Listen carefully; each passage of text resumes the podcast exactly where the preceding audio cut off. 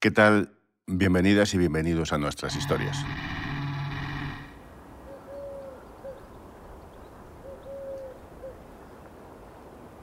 Estamos en una pequeña casa en Extremadura, en un pueblo también pequeño que no podemos citar por petición del protagonista de esta historia. Él se llama Tomás y vive ahí tranquilo y solo. Yo estoy más a gusto solo. Me siento más a gusto solo, ¿no? Cuanta menos gente tenga a mi alrededor, mejor. Una aldea perdida, muy cerca de la frontera con Portugal. Cerca de nada y lejos de todo. Aquí Tomás ha venido a olvidar. Siempre vives en el pasado con el rencor. Que si me han hecho esto, que si me ha pasado esto, que si me ha pasado lo otro.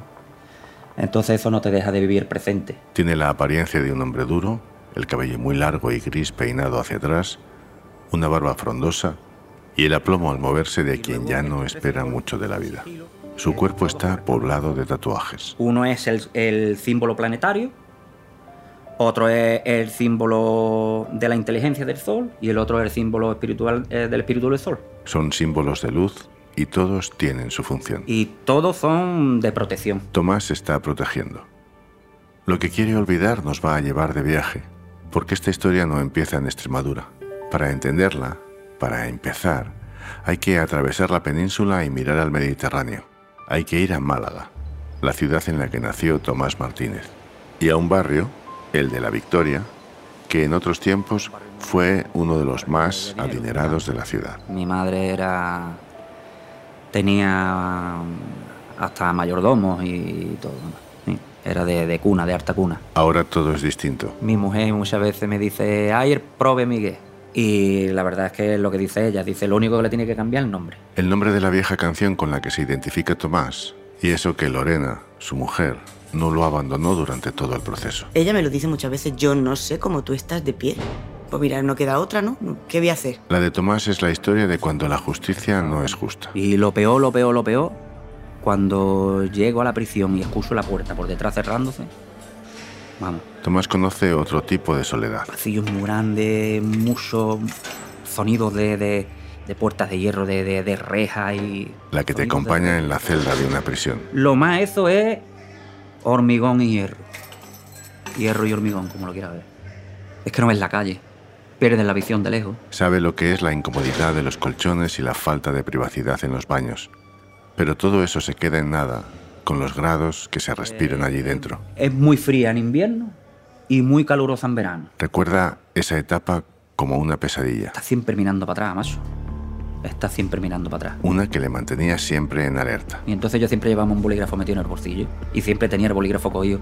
Un bolivic que lo había cortado por la mitad para que fuera más cortito, más pequeño, más manejable y para llevarlo así. Y siempre. Entonces, eso era lo que a mí me, me transmitía algo de confianza y de tranquilidad. Tomás Martínez sujetaba una caña de pescar entre las manos y al día siguiente escondía un bolígrafo en el puño como mecanismo de defensa.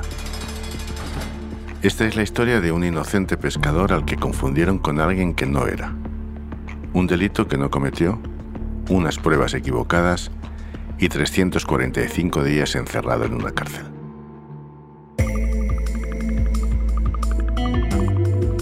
Fuera del radar. Historias más allá de la noticia. En este episodio, una mala noche para pescar.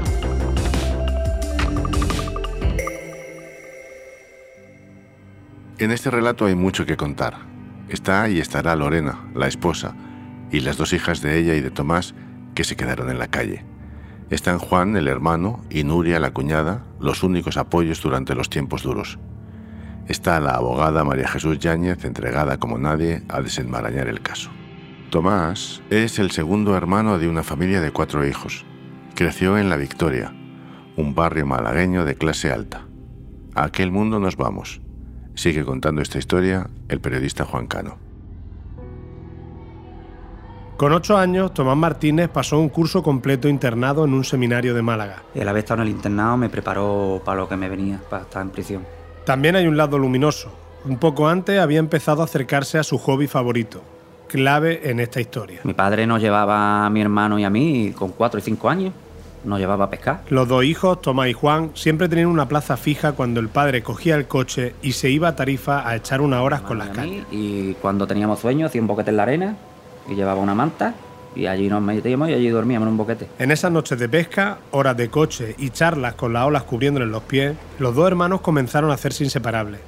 Esa relación sigue intacta a día de hoy. No, no, mi mejor amigo, mi mejor compañero y es mi hermano, mi compañero y mi amigo. Tomás se convirtió en técnico frigorista. Viajaba por el sur de España instalando cámaras frigoríficas en grandes superficies y supermercados. En uno de esos viajes conoció a la que acabaría siendo su mujer. Lorena es la persona más importante de mi vida. A mediados de los 90, Tomás viajó a Motril junto a sus compañeros. Allí salieron por la noche y conocieron a un grupo de chicas entre las que estaba ella. Yo te lo he dicho muchas veces. La, la mejor decisión que yo he tomado en mi vida fue casarme con ella. Él tenía 28, ella 21. Se fijaron el uno en el otro desde el primer momento. Pero sobre todo hubo un detalle. ella se quitó todos los, los, tacones y todo eso, que ya estaba muy cansada de bailar. Y digo, bueno, pues yo si te tengo que alargar, yo te largo ahora. Pero ella con la bata y la zapatilla me llevó en el coche y me acercó a, a la pensión. La relación no tardaría mucho en consolidarse y apenas tres meses más tarde ya firmaban los documentos que les convertirían en marido y mujer.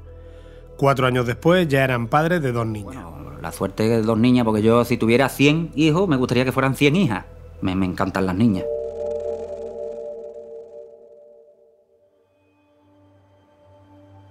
Los años pasaron apacibles, hasta una noche de invierno. 21 de febrero de 2010, aquella noche. A Tomás le ha sobrado carnada del fin de semana. Ha pasado un día de pesca con su hermano y su cuñado. Quiere disfrutar la última hora del domingo intentando pescar algo antes de volver a la rutina. Es un sitio muy cómodo para pescar. Elige la playa de Cabo Pino, en Marbella. La cosa se queda muy cerquita. Es una urbanización de chalet, tienes el puerto al lado, hay luz. Tomás llega a las 6 de la tarde, monta sus cañas y se pone a esperar a que algún pez pique el anzuelo. Hoy, si piensa en esa hora, cree que recibió señales de advertencia. Pasaron una serie de cosas que, que me decían que me fuera de allí. Lo primero, que vi un delfín. Cuando los delfines se meten en la costa, el pescado se va. Es un mal augurio para los pescadores. Pero Tomás está a gusto, decide aguantar un poco más. Segunda señal, Llama a Lorena, que le sugiere que se marche ya para casa. Estuvimos hablando, nena, ¿has cogido algo? No, no cogido nada. ¿Qué hace ahí solo? Tal y cual, que a ver, vas pasando frío y tal, vente. Digo, había hecho un par de carnas más y si eso, pues me voy. Y llegó el tercer presagio. Cuando se me rompió la caña, digo, mira, yo me voy. Ya me cansé, digo, me voy. Ya se me ha roto la caña y tal. Quiere agotar Pero el cebo. Era como si me estuvieran diciendo, vete. Pero me quedé. Por desgracia me quedé. La locura se desata cuando ya todo está oscuro. Cerca de las 10 de la noche, La playa de Cabo Pino está bordeada por un cañaveral. De allí sale un grupo de magrebíes. había allí lo menos 15 personas. Dos de ellos se ponen a su lado, en una silla. Usted tranquilo, no se mueva de, no se mueva de la silla. Deme usted el móvil. Tomás tarda en darse cuenta de lo que está pasando. Él hablaba por teléfono en árabe y a mover el móvil con la pantalla hacia el agua. Entonces ya me di cuenta de lo que era. Es un desembarco de droga. En aquella zona la mejor zona era aquella, porque es la única playa de Cabo Pino que tiene un aparcamiento delante, que pueden llegar allí con los vehículos. Entonces, Tomás se gira hacia el horizonte. Pues veo una mancha oscura y escucho un motor muy, muy bajito y entro en una neumática, allí en la misma orilla. Inmediatamente comienza la descarga de los fardos entre la lancha y el parking. Tomás no puede ver el aparcamiento desde la silla donde le retienen, pero escucha perfectamente cómo dos coches salen con parte de la carga. Y luego, después de muchos bultos descargados, empiezan a escucharse otros sonidos. Disparos al aire Aquello, y gritos. aquello, vamos, aquello era la guerra. Aquello era la guerra, vamos. Gente corriendo por todos lados y tiros por todos lados. Tomás se queda sentado en la silla sin poder moverse. Varios magrebíes son detenidos. Un guardia civil de paisano se le acerca. Me dice, no se preocupe usted, que yo llevo aquí con un dispositivo de vigilancia desde las 7 de la tarde. Y yo sé que usted no tiene nada que ver en esto. Tomás respira aliviado y hasta entrega las llaves de su coche a la guardia civil. Pero entonces Total que dicen de detenerme a mí también. le ponen la esposa Y, pero bueno, ¿cómo van a detener a mí si yo no tengo nada que ver en esto? y lo llevan directamente a la comisaría. Me leen mis derechos y me dicen que si quiero una abogada para declarar. Y digo, yo, yo no, yo, yo no tengo nada que esconder. A mí no, yo declaro ahora mismo, vamos. Tomás pasa la noche en el calabozo tras declarar, dice, sin abogado. Inhumano. Y no darte ni siquiera una cuchara de plástico para comer que tengas que comer con las manos. No había ni váter. Mientras tanto, a pocos kilómetros de allí, Lorena, la mujer de Tomás, se había ido a la cama como tantas otras noches con la tranquilidad de que su marido volvería en cuanto acabase el cebo. Siete de la mañana me levanté para irme a trabajar. Iba con la hermana de él. Y le dije, mira, tu hermano no ha llegado. Harta de llamarle por teléfono, de buscarle, marca el 112. Y me dijeron, su marido ha tenido un problema con los aparejos de pesca y hasta que esto no se solucione, no vamos a dejarlo salir. Sospechan. Algo pasa. Juan, hermano de Tomás, se presenta en la comandancia de la Guardia Civil. tu hermano está ah, detenido por un, por un asunto de contra la salud pública. Y le pueden los nervios. A mí se me fue la pinza una mejilla y allí medio la lié, que eso era imposible, que mi hermano no podía haber hecho eso. Tomás, mientras, está en el calabozo con parte de los magrebíes que estuvieron aquella noche en la playa. Por favor, que quería hablar con el Insiste en que quiere hablar con el juez. Porque yo decía esto, yo cuando hable con el juez me voy para mi casa. No se espera la reacción del juez. Y me dice, no me cuente usted historia. Ingreso en prisión. Sin hablar. Sin dejarme ni hablar. Tomás pasó tres días en el calabozo y dos más en el módulo de ingresos de prisión. Lorena no pudo verlo hasta el días. quinto día. Y a los cinco días lo vi con la misma ropa de pesca que tenía cuando se fue. Le impresionó. Fue a través de un cristal. Claro, nos cruzamos la mirada en plan, bueno, yo estoy aquí, no voy a salvarte, yo ahí en plan Superwoman voy a salvarte. Al principio, Lorena le dijo a su hija de 8 y 10 años que su padre estaba de viaje. Pero los días pasaron y llegó el momento de contarle la verdad. Senté a mis dos hijas y le dije, mira, ha pasado esto y esto y esto con papá.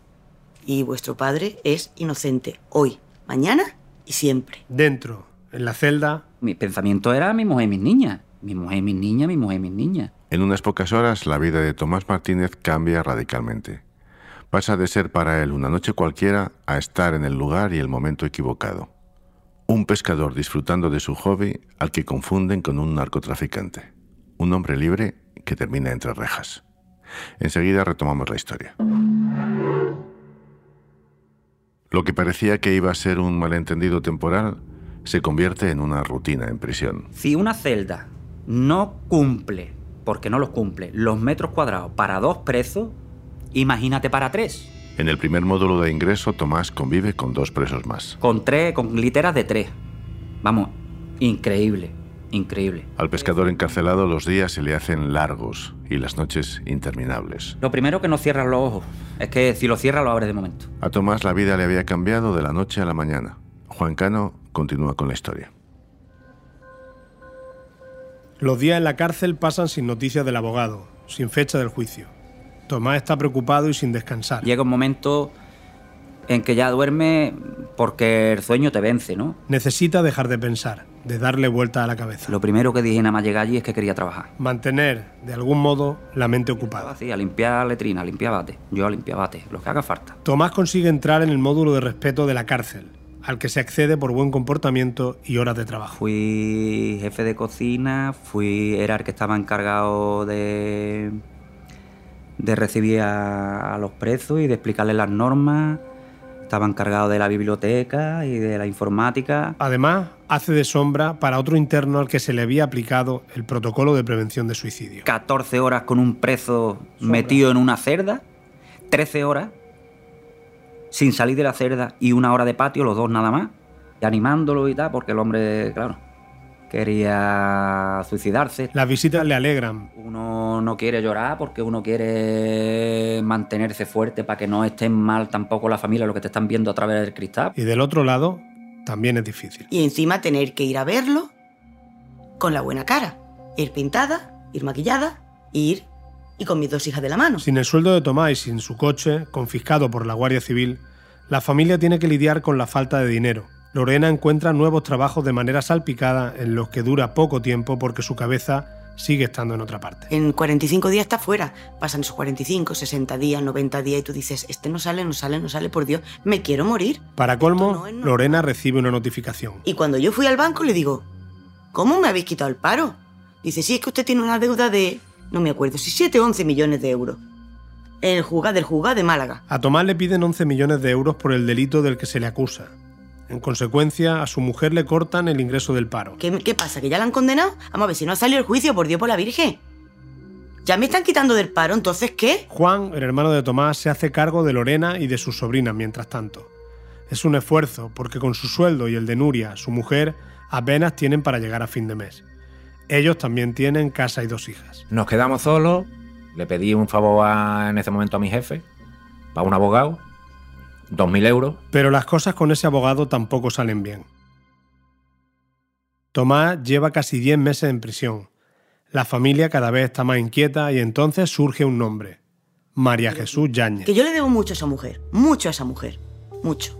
Yo siempre la tendré en un pedestal porque la verdad es que para mí ha sido, pues eso, mi salvadora. María Jesús es una abogada veterana de los juzgados de Málaga. Son agentes de la autoridad.